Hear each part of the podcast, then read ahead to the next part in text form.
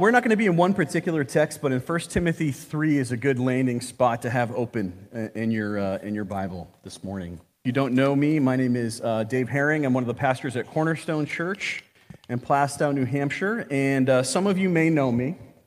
I had a relationship with First Baptist, and I was one of the pastors here and was uh, part of Haverhill Community Church uh, for a number of years. And uh, as we merged with First Baptist, became one of the pastoral uh, team here. And uh, in 2014, the Lord called me over to Plaistow, New Hampshire, way over yonder, way over the border, way in the, in the country of New Hampshire.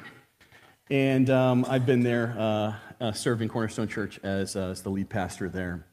Uh, our gracious Father, thank you for this time. Thank you for your great love. It's the reason we're here. Your gracious love has overflowed so much so that you became one of us. You took on skin. You, have a, you had a human body, and you have a human body right now. And you came to look at us and be with us from a point of view perspective, eyeball to eyeball with us. And you loved us to the degree that you didn't want to see us destroying ourselves and corroding from within in our spiritual turmoil and judgment that we deserve and you came to suffer in our place.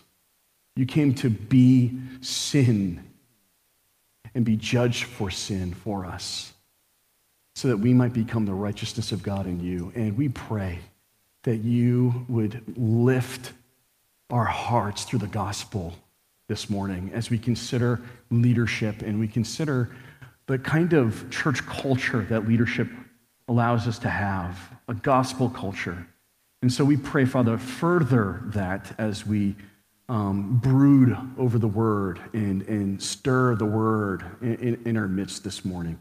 Use it to those ends. And we pray that you might even be stirring up the next generation of the next wave of leaders in our midst. And we pray that through Christ and for his glory. And all God's people said, Amen. So I've been told that the clocks are shut off. Uh, the batteries have been taken out. And so um, don't worry. um, but we do have communion, I was told that we have to tend to. But um, I've, been, I've been in church leadership now for uh, over 20 years. When I was 17, uh, just turning 18, uh, the Lord called me to ministry. Uh, I was reading a book uh, just shortly after I graduated from high school. And this book was called How on Earth Can I Be Spiritual? It's a good title. I like that title. Um, and it's, uh, it's a book that really explores spiritual gifts and the kinds of gifts that God gives each one of us in Christ uh, to serve in his kingdom. And I, as I'm mining through this book and looking at these spiritual gifts, the question for me was okay, what do I have as a spiritual gift? Now, I had I was 17, just graduated from high school, and I lived like a pagan when I was in high school, right? And by that I mean I partied a lot, did a lot of drugs, did a lot of uh, misbehaving worldly deeds, as they say, and um, I was just recovering from that. The Lord had just finally got a hold of my my life in, in, in, a, in a new and unusual way. And I was wondering, where could I possibly, what, what, how could the Lord possibly use me? And in deep meditation in the scriptures and deep prayer, and then in counsel with my pastors and, and the leaders and my parents, uh, there's this call that maybe, maybe this, this bent towards study that you have, and this, this kind of new um, vision that you have of your life in Christ, maybe this is a calling to ministry. And so from that point on, I went through a process uh, a long process, um, a process that led me down the road of the next 11 years of multiple internships, of going to college and, and, and, and studying biblical languages and theology and, and church history and all sorts of different stuff. It led me down a path of, of going overseas and doing missions work in India and, uh, and studying abroad in, in Israel. Um, it also led me to come back home. I was in California when I was in college. I came back home because I really got a sense that God is calling me here to New England. So I went to the best seminary I knew in our area, which is, you know, I think is Gordon Conwell. um, and, and went to graduate school there. And, and you know, well, you know what's funny? I went more into debt in seminary than college. I'm just going to point that out there. Um, but but all, all of these things um, that I encountered with, you, you throw college, grad school, travel, all these different things in there. Did three internships in multiple churches and experienced ups and downs, my own failures, my own um, uh, uh, you know, immaturities, as well as the failings and immaturities of the churches that I was in, because we can't escape them. Um, and in all my years, um, what's captured me has been a vision for the church and a gospel culture that changes the world. And we're a part of that as being part of the body of Christ. And that's what this whole entire series is about. It's about what does it mean to be members of one body? And this week, um, as we're talking about um, leadership in the church, um, what's struck me in, in, in, the years of leadership that I've had is, is this kind of quote from John Maxwell. John Maxwell, if anybody's ever uh, been into leadership, and you, you probably heard the name John Maxwell, great author and speaker who was a former pastor and saw such a, a void in our culture for leadership that he actually felt that as his call is to help educate people about leadership. And one of his maxims, one of his kind of um, uh, first principles is, is called the law of the lid. I love that. And he says, everything rises and falls with leadership. Everything rises and falls with leadership. If you really think about that, that is some real deep um, philosophy. It doesn't sound like it's deep, but it's very, very deep. Because at some level, or another, we all have a responsibility to be a leader. One way, shape, or form, we're going to have a responsibility. For those of us here who, who have um, maybe been adults and you have children that, that you may watch over at some point, they look at you as a leader. Um, if you're a parent, right, you're inherently a leader. You're leading children. Um, if you're a grandparent, you're leading multiple generations of children below you. Um, if maybe you're in the workplace, maybe you own a business. At some level, you may, yeah, you're not, you're not just leading, you are leading an organization. Some of you are managers in your midst. Some of you, um, maybe, maybe um, student leaders um, in your midst, you, right? If you're in school and maybe you're going off to college, the, the, our culture looks at you as a leader. Isn't that interesting? And yet, everything rises and falls with leadership, right? This is why we obsess about politics and elections, right? Because we can see the importance of it.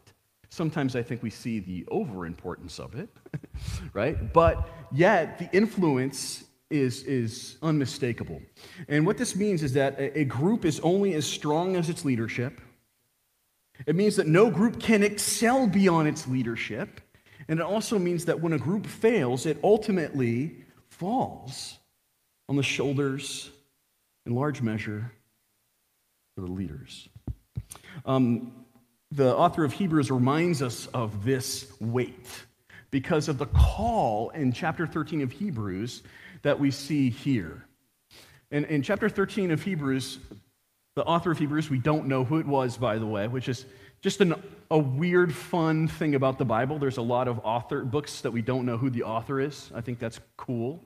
But at the end of the day, this is what the author called us to. He said, Remember your leaders, those who spoke to you the word of God, consider the outcome of their way of life and imitate their faith. Wow. That scares me as a leader. Because all of a sudden I got to go, wow, I'm leading a culture that they're looking to me to, to, to follow. They're looking at my example, the outcome of my life. They're looking at the fruit of my character. That's a big responsibility. Uh, and he continues. He says in verse uh, 17, Obey your leaders and submit to them, for they are keeping watch over your souls, as those who will have to give an account. Interesting. And now you start to see that there's a theme building here. Let them do this with joy and not with groaning. That would be of no advantage to you. Pray for us for we are sure that we have a clear conscience, desiring to act honorably in all things. And right here, what, you're seeing here is the author of Hebrews knows that everything rises and falls with leadership. And this is why he wants to call our attention to our leadership and go, hey, regardless of what the, the suffering that you're encountering, which in the book of Hebrews was, was varied suffering. People um, were being dragged out of their homes and being robbed of their possessions because they weren't, um, or they were Christians and they weren't following Roman uh, law or Jewish custom. And so there is great suffering and great cost to the church. And what did the author of Hebrews say? I want you to look at your leaders. I want you to be, pay attention to them. It's easy to waver, right? And even this letter is a form of leadership to them, isn't it? Probably has some kind of apostolic authority, maybe from Paul, maybe from uh, Peter. Who knows? It's tough to tell. But so the, the stakes are high when it comes to leadership. And so, what we want to talk about this particular week is how pastors and deacons, who are the offices of leadership in the church and have been ever since the inception of the church, pastors and deacons are stewards of gospel culture. And that's it. There, there's a lot to unpack there. But what's, what's, what's to think about us as a church, we are, as a collective group of people, we have developed a culture. A culture is where you have a, a, a, a, deep sense of identity together, a deep sense of values together, a deep sense of rhythms that you follow together. And what happens over time is that this culture takes on certain dynamics and certain characteristics. And what, the, what leadership in the church, what pastors, pastors slash elders, as well as deacons are here to do is to help us to set the pace for the culture Help us to make sure the culture is healthy. Make sure that the sheep are taken care of. Making sure that the sheep are safe. Making sure that um, people are well served. And not only that, that as people look outside at the church, that they have the best of experiences possible so that people can go, wow, we can just, we can just get the aroma of, of grace that's here. Man, there's something different about these people. How come this is a voluntary group of people? No one's, no one's coercing them, right? No one's forcing them. There's no guns to their head. No one's, no one's sitting there bribing them on one side and, and, and saying that you're going to get something out of this. That is, this is the kind of, of gospel culture that changes the world and that has changed the world. And um, so sometimes we forget that. Sometimes we don't understand all the pieces that are at play. And so what we're going to do is just talk about um, these offices of elders and deacons and, and talk about how God has given us stewardship through these offices. Um, and, and, and one way of thinking about it is, is that there's two kinds of pillars to gospel culture in the church. The first is the Great Commandment, and the other is the Great Commission. Um, and I think that if, if, if we were to understand these offices, we could see that pastors and elders are responsible for stewarding the Great Commission in our midst. How we go about making disciples and being complete in Jesus. And that deacons, on the other hand, deacons have this stewardship of, of helping the, the church to grow in its commitment to the Great Commandment. And that what's the great commandment? Who knows what the great commandment is? Go ahead, say it. No, that's actually the great commission is to preach the gospel. What's the great commandment? Who knows? That's right. Love, right? Love God, love your neighbor. Jesus said, Love as I've loved you, right? And so the expressions of love. And one way to think about it is that pastors and elders have a great commission focus. So their, their commitment is to making sure that people understand the gospel, um, have a healthy spiritual walk in life. And as Jesus said, right, in the Great, Great Commission, make disciples of all nations, teaching them to observe everything that I've commanded you. And so that is, that's the great task of pastoral leadership, is to help make sure that the church as well as the yet to be church is discipled in Christ in his gospel. And then deacons, deacons have a great commandment focus, and their focus um, is on making unity, really, of the church for the world. And so we're, we're going to talk about this. We're going to talk about how pastors and elders, what do they do? They pronounce the gospel. They oversee word ministry, and their responsibility is to share the wealth that we have in our faith with others.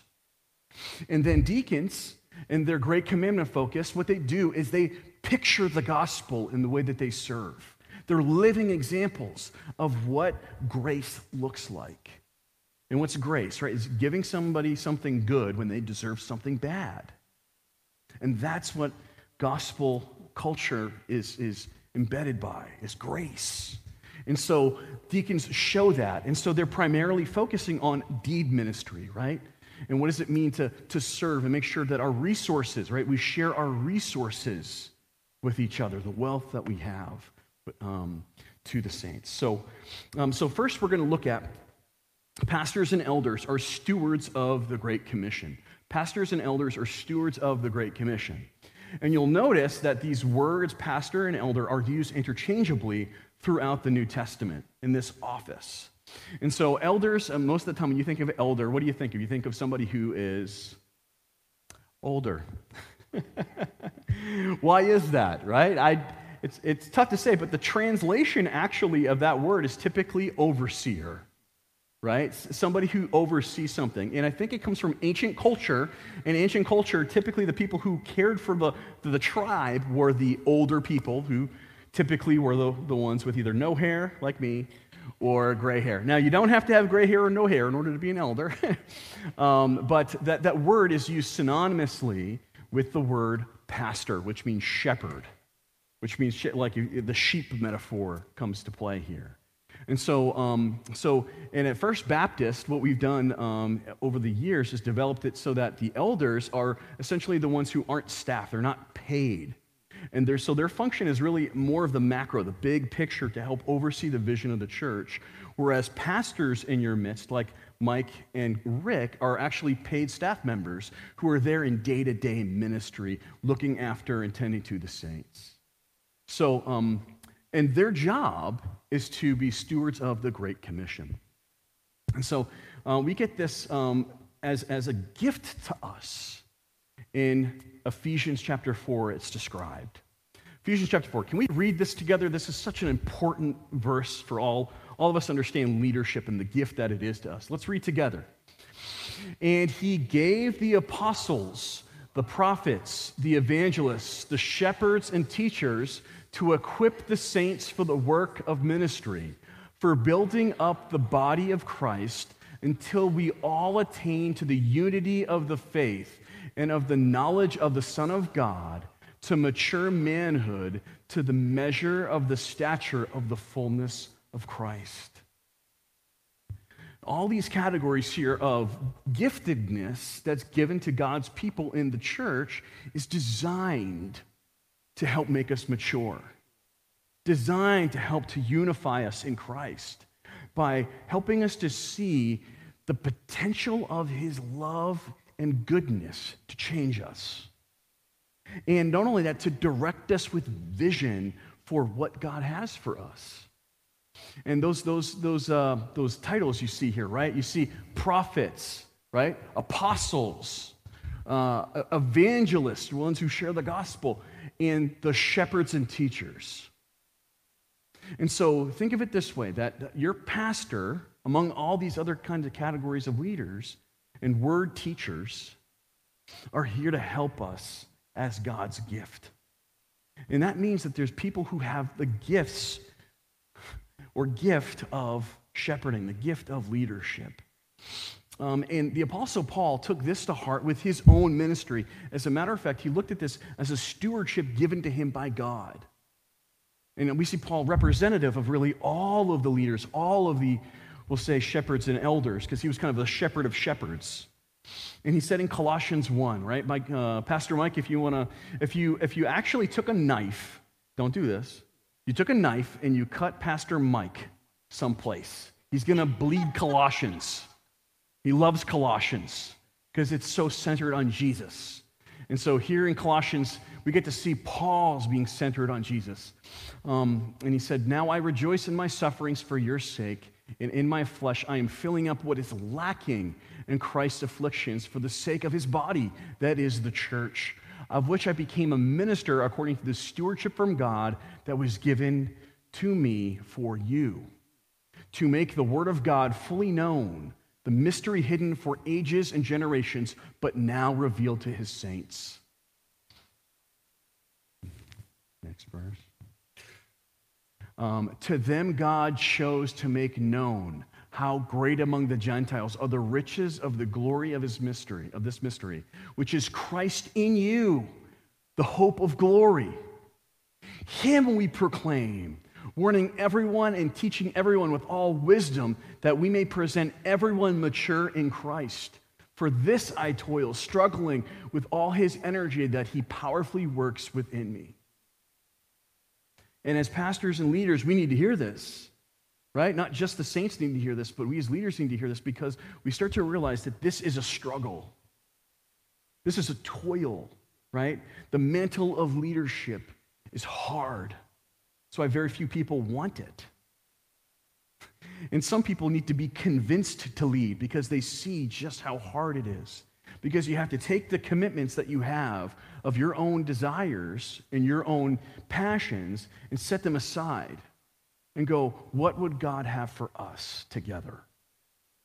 And so it's, it's, a, it's a hard thing for, you, for anybody to say, we're gonna, I'm going to shift my focus from me to we, from I to us. And that's what this ministry is about, especially when we understand that it's change is typically happening through pain. Most people don't grow when things are going well.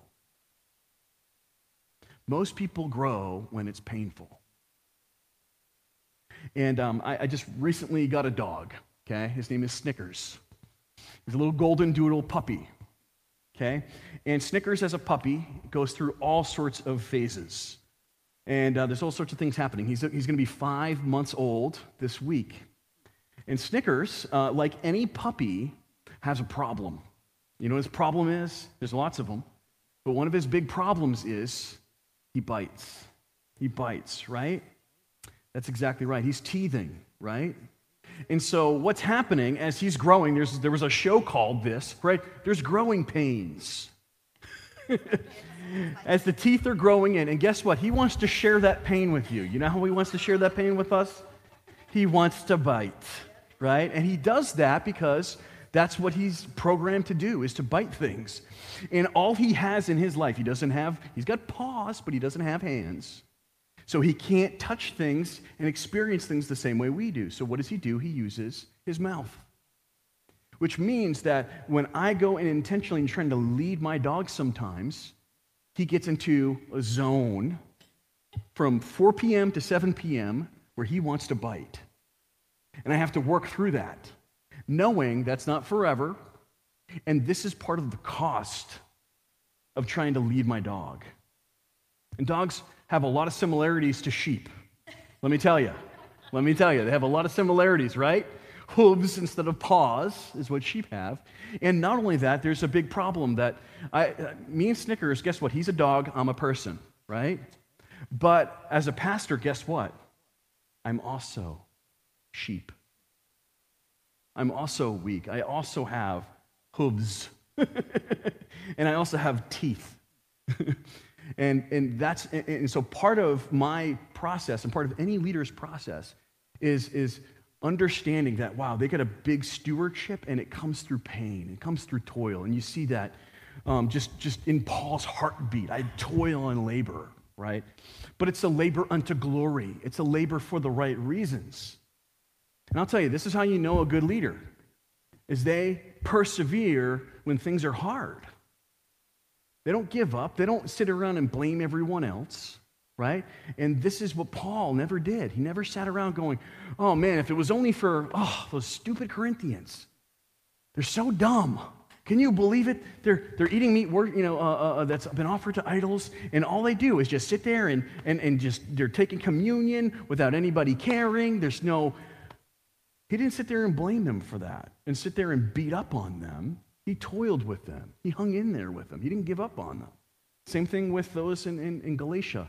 Oh my gosh, these heretics, they missed the gospel. They're not getting it. So what did he do? He hung in there and he gave a word, right? So there's toil that goes into this. Stewardship. And it's because it goes beyond us. We've been given this stewardship by God. And I'd say that um, how do you know if you've been called to spiritual leadership? It's a great question. I had to ask myself that, those questions. Uh, and we get a little clue um, as we consider um, 1 Timothy chapter 3. And in 1 Timothy chapter 3, we start to realize that there's actually qualifications for, for leaders and elders in our midst. Um, and this is what we get in Paul's charge to another elder. His name was Timothy, who was a close ministry partner. And to Timothy, he said, The saying is trustworthy. If anyone aspires the office of overseer, he desires a noble task. Therefore, an overseer must be above reproach, the husband of one wife, sober minded, self controlled, respectable, hospitable, able to teach, not a drunkard, not violent, but gentle, not quarrelsome, not a lover of money. He must manage his own household well, with all dignity, keeping his children submissive. For if someone does not know how to manage his own household, how will he care for God's church? He must not be a recent convert. He may become puffed up with conceit and fall into the condemnation of the devil. Moreover, he must be well thought of by outsiders so that he may not fall into disgrace, into a snare of the devil. And right here, you, you get a lot of ingredients for what it takes to be pastor. How do I know if I'm called to this kind of leadership? And I think there's kind of a convergence of three things that happens. I think it's a convergence of desire, right? You got that in, in verse one. Anyone who desires to be an overseer, right? And then there's character, character that you actually have, that you're worth following, that you're worth imitating. And a lot of those listings there are for character, aren't they? But also, you got to have gifting. There's got to be gifting. And I think when you, when you look in the center of this and you see this is where you're going to see spiritual leadership at. This happens both for elders and deacons. But we're going to focus here just on, on pastors. And I think part of uh, the gifting skill set of a pastor or an elder is number one, they've got the gift of pastor. How about that? How about that for novelty, right? Um, and I think also with that, the, the gift of teaching, right? And Paul, and Paul said they should be apt to teach, right? So have the gift of teaching. I think the gift of leadership, that's actually a spiritual gift. Did you know that? The gift of leadership. And then, in addition, I think the gift of exhorting. One of the biggest things you'll see if you read 1 Timothy and 2 Timothy, they're called the pastoral letters right? Uh, First and Second Timothy and Titus. Paul wrote those to pastors, and one of the biggest words he had to say is exhort. Exhort. Call people to things. Right. That's what we're doing right now. Kind of breaking the fourth wall. Right. Trying to practice this right here. Right. And then I think evangelist, calling people to Jesus and the gospel. Those giftings, I think, are really, really helpful along with the character. And of the character um, that we read here, I think there's kind of um, a way of thinking about this. I think um, as, as we go think back to 1 Timothy, actually, if we go back to um, verse 3, or chapter 3, yeah, right there, um, I, I think you see that there's a level where the uh, elders, pastors are called to be beyond character criticism. If there's a glaring issue with them, that somebody, everyone's seeing that they're not seeing or whatever, that's hard to imitate that. It's hard to imitate that. And it doesn't mean they're perfect, because they're not. They'll never will be till Jesus returns, right? But it means that there, there's, you can't sit there and go like, man, they're way off on this, that, or the other thing. Glaring issues is what Paul is trying to address, but beyond character criticism. And then to be a proven leader, Right? Managing your household well is to say, what kind of stewardship have you had in your midst and how are you doing with that? How's that gone? And I venture to say, if he's talking to a group of business leaders, he'd say, you have to be a good manager of your business. if he's talking about um, any other thing, he's going to say, be a good, proven leader wherever you are. In addition, I think he's saying they need to be experienced, an experienced believer. Why? in order to relate to the sheep, you have to have some mileage. You yourself are a sheep. And you're going to fall into some, some pride if you're not experienced and experience the, the, the humility of grace and pain in your life. And then lastly, being, um, as you see in verse 7, right? Having a reputation with outsiders, right? Um, being well thought of. So there's a sense where what the kind of relationship you have becomes a really connecting point to the community, a connecting point to others. That people want to be part of something and go, yeah, I like that guy. He's a good guy, trustworthy, he stays by his, uh, his word, um, cool to be around, and it's, it, he brings this excitement that I don't quite understand. Those are, those are good words to hear about your pastor. Um, and these, these kind of characteristics, we could easily think, oh my gosh, wow, these are just incredibly high standards. But anybody who knows their Bible, anybody who knows their Bible will know that these are not unusual characteristics. All of God's people are called to these qualities. But what happens is that a leader is exemplary in them, they stand out in them. And that's kind of the point, because if you're going to be leading, you're going to want people to follow and be like this. And I love the way D.A. Carson said it. He says, um, Those of us who want to be leaders in the church today then must begin by recognizing that there is no special elitist qualification. This observation is entirely in line with the lists of qualifications for leadership given elsewhere in the New Testament. For example, when Paul in 1 Timothy 3 1 through 7 sets out the qualifications for an overseer or bishop in the Old English, the most remarkable feature of this list is that it is unremarkable. It contains nothing about intelligence, decisiveness, drive, wealth, power. Almost everything on the list is elsewhere in the New Testament required for all believers. So that we must recognize is that the demands of Christian leadership in the first instance do not set a Christian apart into exclusive and elitist categories where certain new rules and privileges are obtained. Rather, Christian leadership demands a focus of the kinds of characteristics and virtues that ought to be present in Christians everywhere. This is precisely what makes it possible for Christian leaders to serve as models as well as teachers in the church of God. I love that. What's remarkable is that these characteristics are not remarkable. In, Paul, as I said, in, um, you know, he wrote letters to other pastors like Timothy and Titus. He had instructions for them. And you get, we get to kind of eavesdrop on that conversation, which is awesome for us to see the health uh, and transparency of the leadership of the church on display, right? Imagine if the CEO of any company started to send you the emails that they're sending off to all of their people under them. It'd be kind of weird, right? especially if there's some private matters or things. But here we have a transparency, which is pretty awesome. And in 1 Timothy 4, there's this charge that's given to Timothy. And he says, Let no one despise you for your youth. Right? Elders don't have to be old. Timothy was probably around 40, right? probably right around my age. uh, Let no one despise you for your youth, but set the believers an example in speech, in conduct, in love, in faith, in purity. Until I come, devote yourself to the public reading of Scripture, to exhortation, to teaching. Do not neglect the gift you have, which was given you by prophecy. And when the council of elders laid the hands on you, their hands on you, practice these things, immerse yourself in them so that all may see your progress. Keep a close watch on yourself and on the teaching. Persist in this, for by so doing, you will save both yourself and your hearers.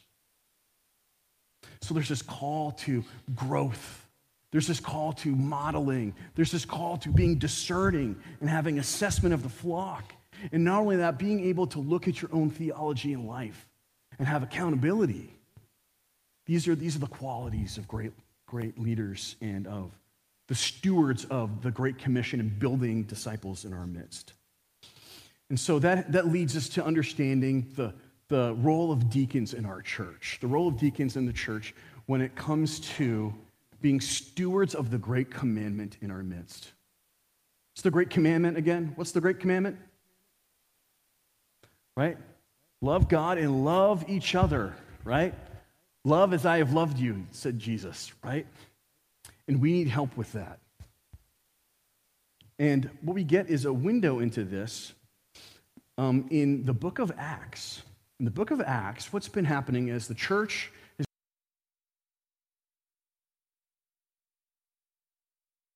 of the church, the first pastors of the church, are preaching the word in Jerusalem. And as they're doing this, thousands of people are coming to Jesus. Thousands of people. Could you imagine what it would look like if next Sunday 4,000 people showed up to First Baptist? 4,000 people showed up, right? Well, I mean, we've got the we got the disciples and the apostles, right? Right? We got we got 12 apostles. We got 70 people that were helping out, right? But 4,000 people just showed up. You're going to need some help, aren't you? You're going to need some help. Hey, ushers, you need some help for 4,000 people showing up? Where are they going to park? What are they going to eat if they want to eat something? Where are they going to sit? Do we have the room? No, you, we need help. We need servants to help us.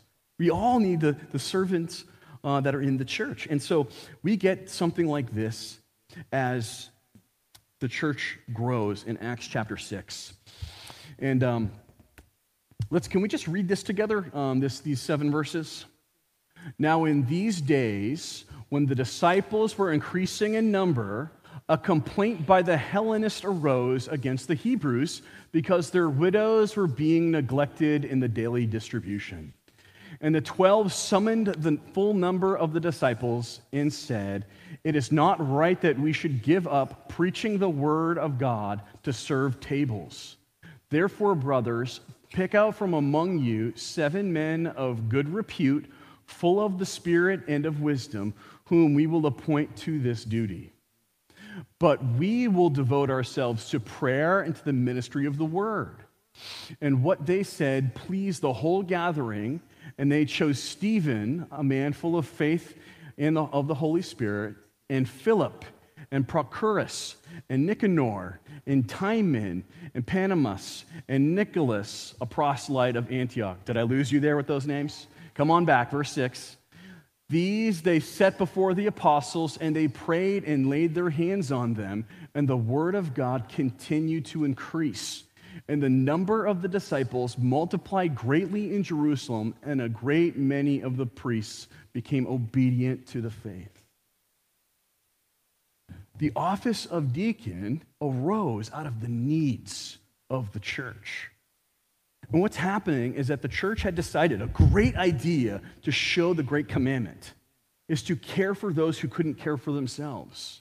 Back then, there was no governmental programs, there was no social security. So if you're a widow and you don't have children, you are out of luck because you have to fend for yourself. And back in that time, oh, how are you going to do that, especially if you're old and aged? So, how are you going to, be cared for? And the church said, We're going to help widows and orphans. And there was, it's not like you're filling, filling some other uh, governmental thing. There was no governmental help for this. So the church said, We're going to fill in the gap. We're going to help out. We're going to serve. So, you know what we'll do? Why don't we do a daily distribution of food? Let's do that. Now, sounds like a great idea, doesn't it? Yeah, right? Sounds great to have a daily distribution or weekly distribution of food here at First Baptist, doesn't it? Right? Sound familiar? Caring for the needy and the weak, and that's where the Great Commandment comes into play, right? But guess what? people had spoken different languages and come from different backgrounds.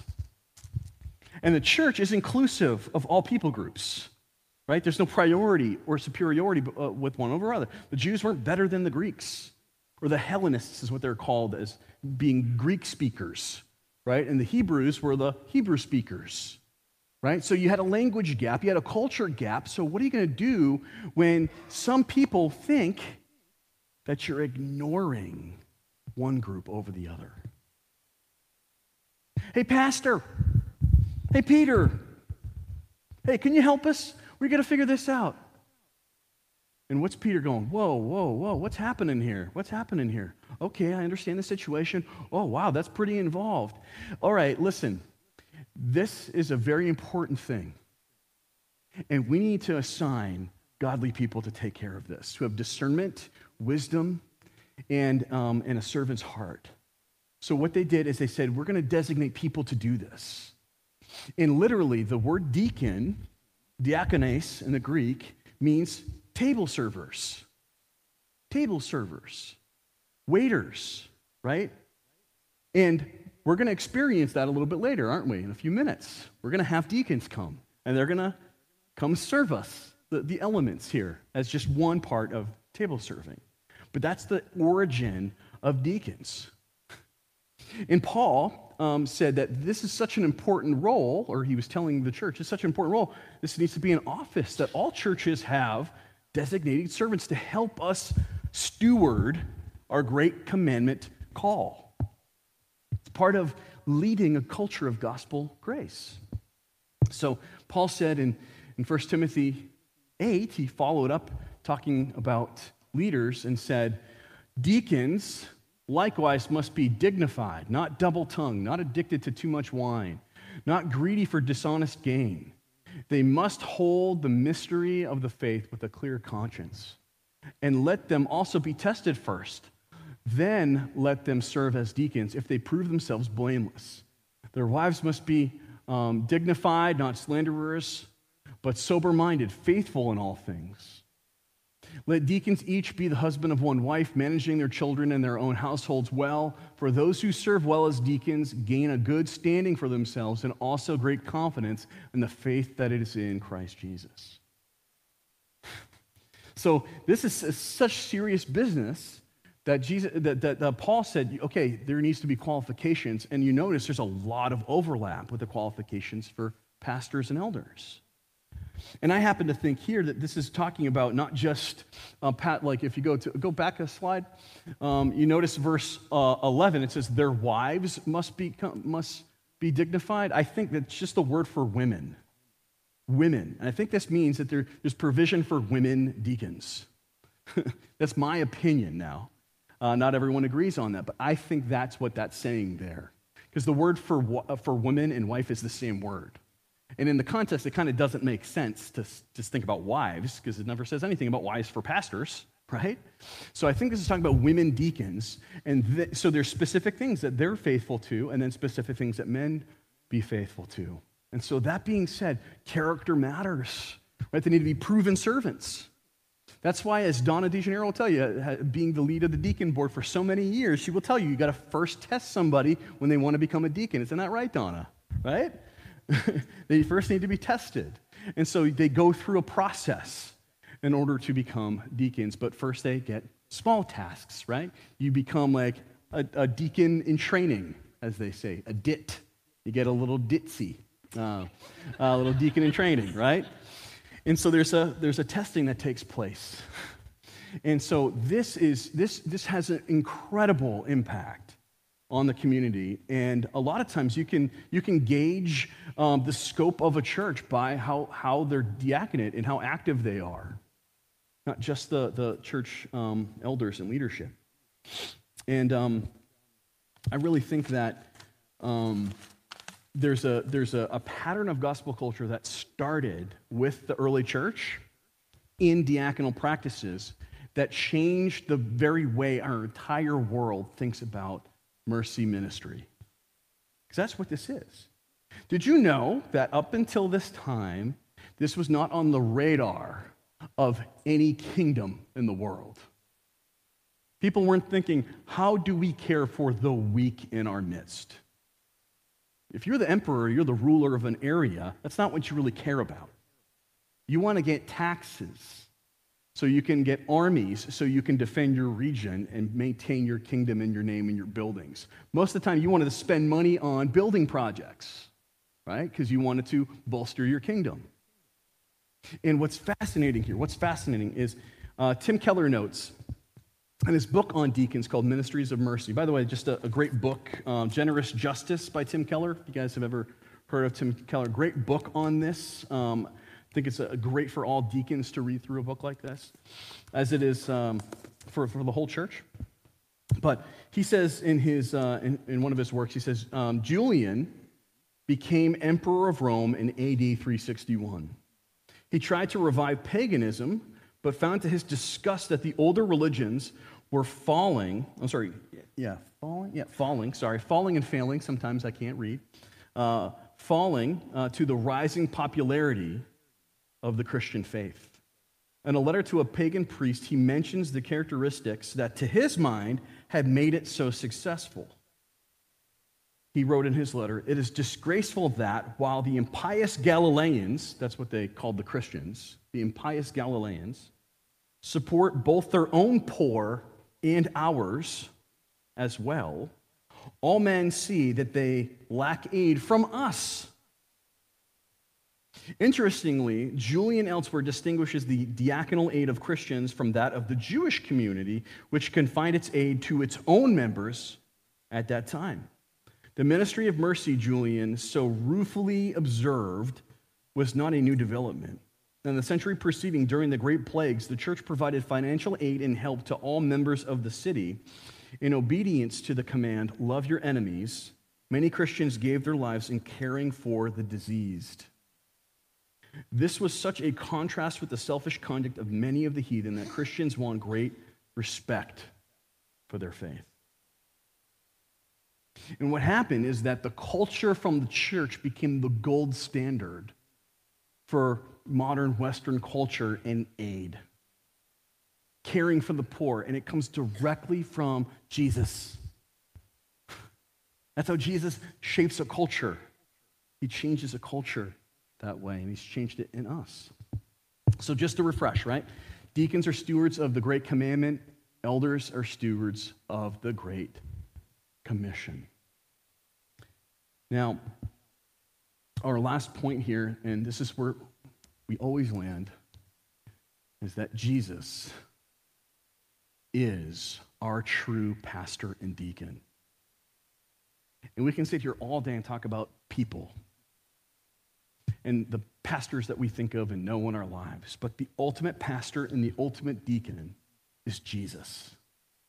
He is the author and the center of gospel culture. And he's the one who gives us the very grace to do what we're doing. And, um, and he, he, as our king, has given us each a stewardship and mission in the kingdom. Matthew 25, we learn about that. Matthew 25, Jesus said, for, talking about the kingdom, he said, for it will be like a man going on a journey who called his servants and entrusted to them his property. To one he gave five talents, to another two, to another one, to each according to his ability. Then he went away. Now, the word talent there is a terrible translation for us in English. Because when we think of talent, we think of America's Got Talent and Howie Mandel. Okay? That's not what it means by talent. Talent was a large sum of money, hundreds of thousands of dollars. Okay, this is a rich person that God is talking about here, meaning himself, right? It's a parable. And he's given some a great stewardship. That's what leadership is. It's a great, I mean, not great as far as it's better than other people's, it's just, it's just expansive.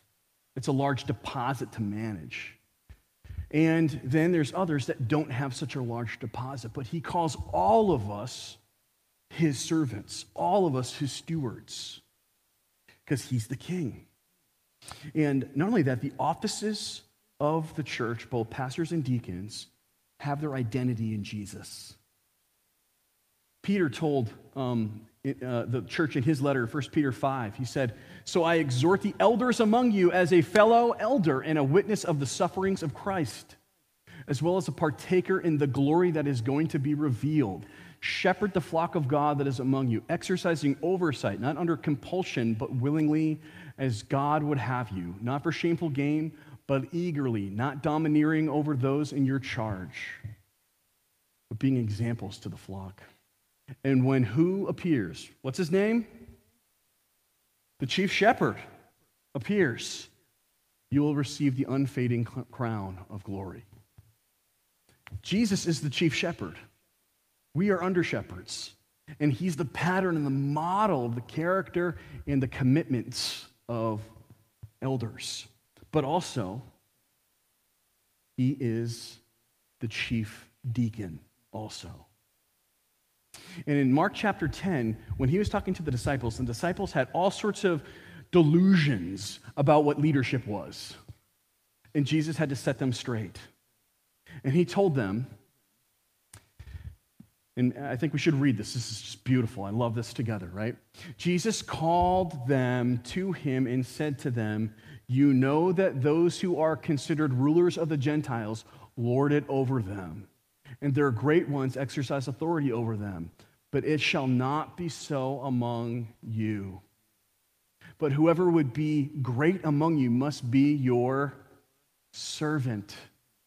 And whoever would be first among you must be a slave of all, or be slave of all. For even the Son of Man came not to be served, but to serve and to give his life as a ransom for many. The redemptive forgiveness of Jesus and the grace that, that's being deposited to us is there to shape us the very way we're supposed to lead. And how do we lead? We lead on our knees, brothers and sisters, don't we? And you know what's great? You know this word serve? It's a couple of words in Greek you could use, doulos, which is a pretty common one. He used the word deacon, diakonos. And you see now, both offices find their identity and shape in Jesus and his redemptive, gracious work for us.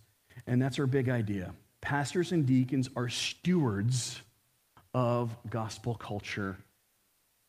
And really, if you think about it, we're all stewards together under King Jesus. Pastors and elders just happen to model and lead the charge towards that. So, I'll leave you with um, the, the words that we begun with in Hebrews chapter 13.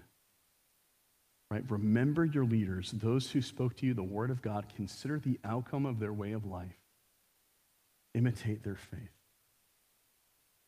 Obey your elders and submit to them, for they are keeping watch over your souls. And we're all here, we're all here because of some kind of leadership. The only reason I'm a pastor is because I had other pastors that shepherded me and guided me and led me to where I am.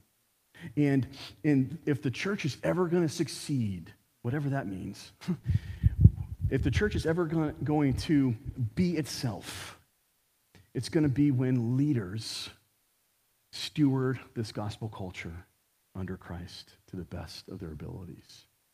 And part of that is you have a part to play in that. You have a part to play in that. And maybe there's some elders in our midst. Maybe there's some future elders in our midst, future deacons in our midst. And maybe you got a nose for this, and maybe you can help to identify others. You have a part to play in this.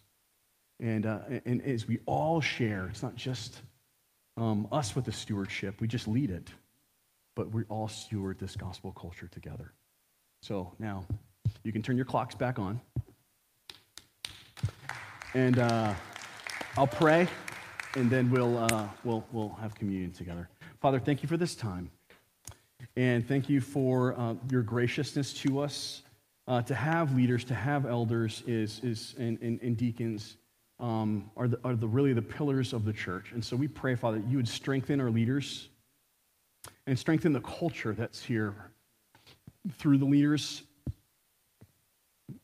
Uh, we pray that you would help them in the task that's not easy of sacri- self sacrifice, modeling, enduring, and caring for the flock. And so we pray also that you would help us to do our part uh, to make it a joy to be a part of the church and uh, to think um, with each other, to pray with each other, to consider and respect each other, and, um, and see how um, the, shape of grace uh, changes this world uh, through Christ. And we pray all these things through him who loved us and gave his life for him. And all God's people said, Amen.